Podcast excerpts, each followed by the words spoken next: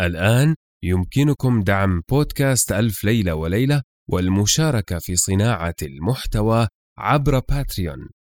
الرابط موجود في وصف الحلقة. شكرا لكم شكرا دائما.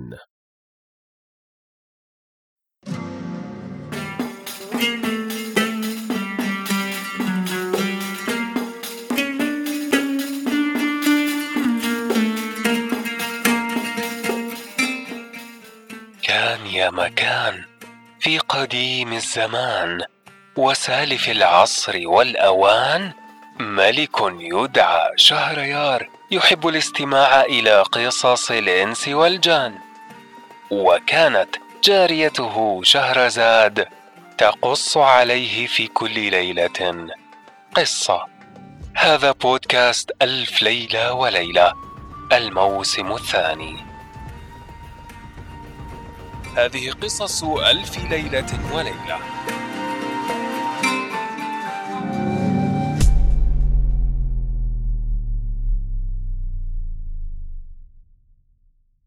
الليلة السابعة والثلاثون.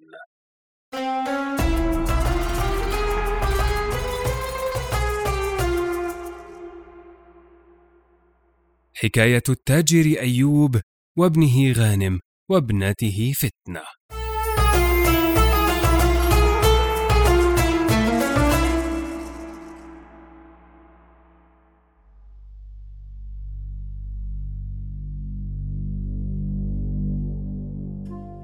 قالت بلغني أيها الملك السعيد ان ذلك التاجر خلف لهما مالا جزيلا ومن جملة ذلك مئة حمل من القز والديباج ونوافح المسك ومكتوب على الأحمال هذا بقصد بغداد. وكان مراده أن يسافر إلى بغداد فلما توفاه الله تعالى ومضت مدة أخذ ولده هذه الأحمال وسافر بها إلى بغداد. وكان ذلك في زمن هارون الرشيد. وودع أمه وأقاربه وأهل بلدته قبل سيره وخرج متوكلا على الله تعالى. وكتب الله له السلامه حتى وصل إلى بغداد وكان مسافرا صحبة جماعة من التجار فاستأجر له دارا حسنة وفرشها بالبسط والوسائد وأرخى عليها الستور ونزل فيها تلك الأحمال والبغال والجمال وجلس حتى استراح وسلم عليه تجار بغداد وأكابرها ثم أخذ بقجة فيها عشر تفاصيل من القماش النفيس مكتوب عليها أثمانها ونزل بها إلى سوق التجار. فلاقوه وسلموا عليه وأكرموه وتلقوه بالترحيب وأنزلوه على دكان شيخ السوق وباع التفاصيل فربح في كل دينار دينارين. ففرح غانم وصار يبيع القماش والتفاصيل شيئا فشيئا ولم يزل كذلك سنة كاملة. وفي أول السنة الثانية جاء إلى ذلك السوق فرأى بابه مقفولا فسأل عن سبب ذلك فقيل له إنه توفي واحد من التجار وذهب التجار كلهم يمشون في جنازته فهل لك أن تكسب اجرا وتمشي معهم قال نعم. ثم سأل عن محل الجنازة فدلوه على المحل فتوضأ ثم مشى مع التجار إلى أن وصلوا إلى المصلى وصلوا على الميت. ثم مشى التجار جميعهم قدام الجنازة إلى المقبرة فتبعهم غانم إلى أن وصلوا بالجنازة إلى المقبرة خارج المدينة ومشوا بين المقابر حتى وصلوا إلى المدفن. فوجدوا أهل الميت نصبوا على القبر خيمة وأحضروا الشموع والقناديل. ثم دفنوا الميت وجلس القراء يقرؤون القرآن على ذلك القبر. فجلس التجار ومعهم غانم بن أيوب وهو غالب عليه الحياء فقال في نفسه أنا لم أقدر أن أفارقهم حتى أنصرف معهم ثم إنهم جلسوا يسمعون القرآن إلى وقت العشاء فقدموا لهم العشاء والحلوى فأكلوا حتى اكتفوا وغسلوا أيديهم ثم جلسوا مكانهم فاشتغل خاطر غانم ببضاعته وخاف من اللصوص فقال في نفسه أنا رجل غريب ومتهم بالمال فإن بت الليلة بعيدا عن منزلي سرق اللصوص ما فيه من المال والأحمال وخاف على متاعه فقام وخرج من بين الجماعة واستأذنهم على أنه يقضي حاجة ويمشي ويتبع آثار الطريق حتى جاء إلى باب المدينة وكان ذلك الوقت نصف الليل فوجد باب المدينة مغلوقا ولم يرى أحدا غاديا ولا رايحا ولم يسمع صوتا سوى نبيح الكلاب وعي الذئاب. فقال لا حول ولا قوة إلا بالله. كنت خائفا على مالي وجئت من أجله فوجدت الباب مغلوقا فصرت الآن خائفا على روحي. ثم رجع ينظر له محلا ينام فيه إلى الصباح فوجد تربة محوطة بأربعة حيطان وفيها نخلة ولها باب من الصوان مفتوح فدخلها وأراد أن ينام فلم يجئه نوم وأخذته رجفة ووحشة وهو بين القبور فقام واقفا على قدميه وفتح باب المكان ونظر فرأى نورا يلوح على بعد في ناحية باب المدينة فمشى قليلا فرأى النور مقبلا في الطريق التي توصل إلى التربة التي هو فيها. فخاف غانم على نفسه وأسرع برد الباب وتعلق حتى طلع فوق النخلة وتدار في قلبها.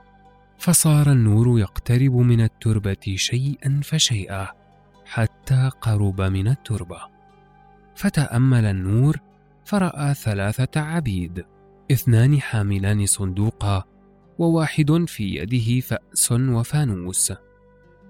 فلما قربوا من التربة قال أحد العبيد الحاملين للصندوق ما لك يا صواب؟ فقال العبد الآخر منهما ما لك يا كافور؟ فقال أما كنا هنا وقت العشاء وخلينا الباب مفتوحا. فقال نعم هذا الكلام صحيح. فقال ها هو مغلوق متربس. فقال لهما الثالث وهو حامل الفأس والنور وكان اسمه بخيتا. ما أقل عقلكما. أما تعرفان أن أصحاب الغيطان يخرجون من بغداد ويترددون هنا فيمسي عليهم المساء فيدخلون هنا ويغلقون عليهم الباب خوفا من السودان الذي هم مثلنا أن يأخذوهم ويأكلوهم. فقالوا له صدقت وما فينا أقل عقلا منك. فقال لهم إنكم لم تصدقوني حتى ندخل التربة ونجد فيها أحدا. وأظن أنه إذا كان فيها أحد ورأى النور هرب فوق النخلة. فلما سمع غانم كلام العبد قال في نفسه ما أمكر هذا العبد؟ ثم قال لا حول ولا قوة إلا بالله العلي العظيم. وما الذي يخلصني من هذه الورطة؟ ثم إن الاثنين الحاملين للصندوق قالا لمن معه الفأس تعلق على الحائط وافتح لنا الباب يا صواب لأننا تعبنا من حمل الصندوق على رقابنا. فإذا فتحت لنا الباب لك علينا واحد من الذين نمسكهم ونقليه لك قليا جيدا بحيث لا يضيع من ذهنه نقطة.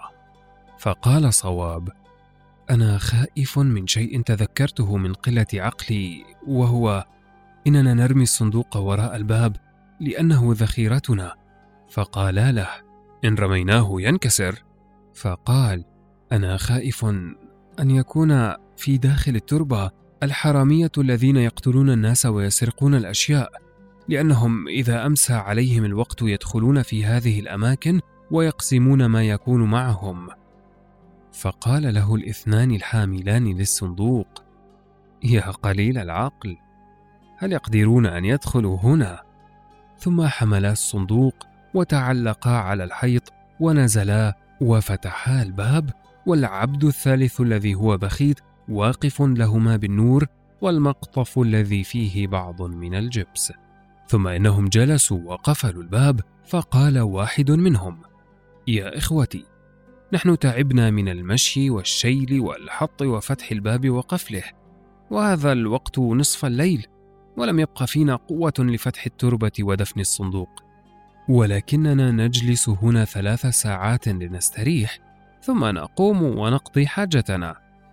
ولكن كل واحد منا يحكي لنا سبب تطويشه وجميع ما وقع له من المبتدأ إلى المنتهى لأجل فوات هذه الليلة. وأدرك شهرزاد الصباح. فسكتت عن الكلام المباح.